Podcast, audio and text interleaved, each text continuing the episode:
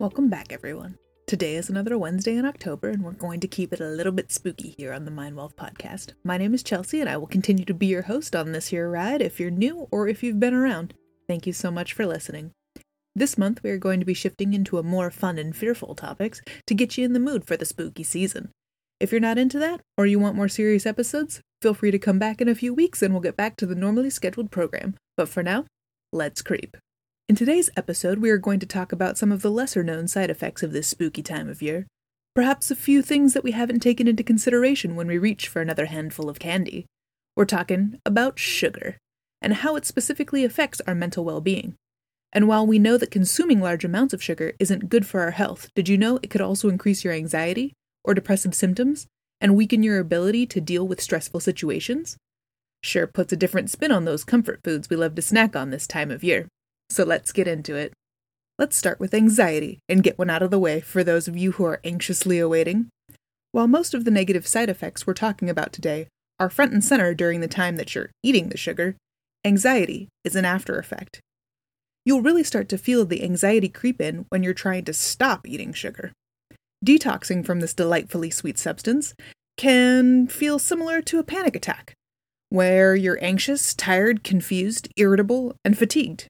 When you have misused or overused this less than natural version of the sugary substance for a long period of time, the effects are not dissimilar from an actual detox off a chemically created drug.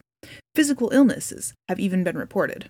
So they recommend that if you're trying to quit sugar, but you deal with anxiety, you try not to quit the cold turkey method, as it may really cause your anxiety to spiral, and that replacing your sugar intake slowly with natural sugars found in fruits or vegetables like peas, tomatoes, or corn, or even honey, will help you combat those anxious feelings. And if these are just some of the side effects from trying to quit this stuff, what can happen while you're actually eating it? Candy can actually increase your depressive symptoms. Who would have thought it? And did you know that men are actually affected more by sugar than women are?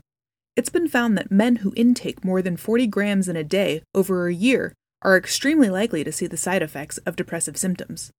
The particular symptoms could manifest themselves as a change in sleep patterns, a loss of appetite, or high perceptions of pain. But for women, they say as long as you're keeping your sugar intake below 24 grams per day, it will help you fight your gut health issues, chronic inflammation, and low BDNF, which is brain derived neurotrophic factors, which is a protein that helps you turn over and the maintenance of your brain cells. And it's found to be lacking in people with depression. Chronic inflammation, which is different than acute inflammation, like a burn on your skin is acute inflammation, and it's basically your body being in a state of constantly fighting the toxins within your system, trying to get your body back to regulation. Symptoms of chronic inflammation include body pain, fatigue, depression, and anxiety. Natural sugars, on the other hand, are something the body requires in order to fight this inflammation. Think about your gut health and your intestinal biome here. A diet rich in natural sugars versus manufactured sugars can actually help you. If it sounds like maybe the side effects of sugars are the cause of some of the things that are compounding your issues, it really might be the culprit.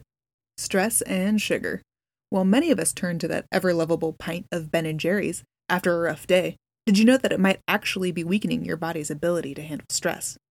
Data shows that while sugar does help you feel less on edge in the moment, due to its ability to suppress the hypothalamic pituitary adrenal axis in your brain, or HPA for short, which controls your response to stress, and decreases the short term cortisol production, which is known as the stress hormone. It actually, over time, can lead to obesity and other related diseases. Which, not surprisingly enough, include depression as well as the previously stated increase in stress and anxiety when we avoid our comforting sugar. What are we to do? So, how do we fight back against the sugar monster during the time of year when it wails, Eat me the loudest? Make sure you're drinking water when you feel thirsty instead of flavored beverages. Reduce the amount of sugar you are adding to the rest of your foods when you're making them, things like pancakes or coffee. Use fruits in place of sugar in things like oatmeal, or consider using extracts for flavor. Opt for the lower sugared items in the grocery store. You can check the food label for the amount of sugar per serving. Make sure you peep the sugars added, which is where they sneak in that manufactured stuff. And opt for ones that have under 10 grams of sugar per serving, but the lower the better. You can also increase the amount of proteins you're eating, they'll help you feel full for longer, and that doesn't necessarily mean meat. You can find satiating proteins in other things as well soybeans, nuts, yogurt, and tofu are just a few of those places. And up your fiber to keep things moving. But I'm sure you know the drill.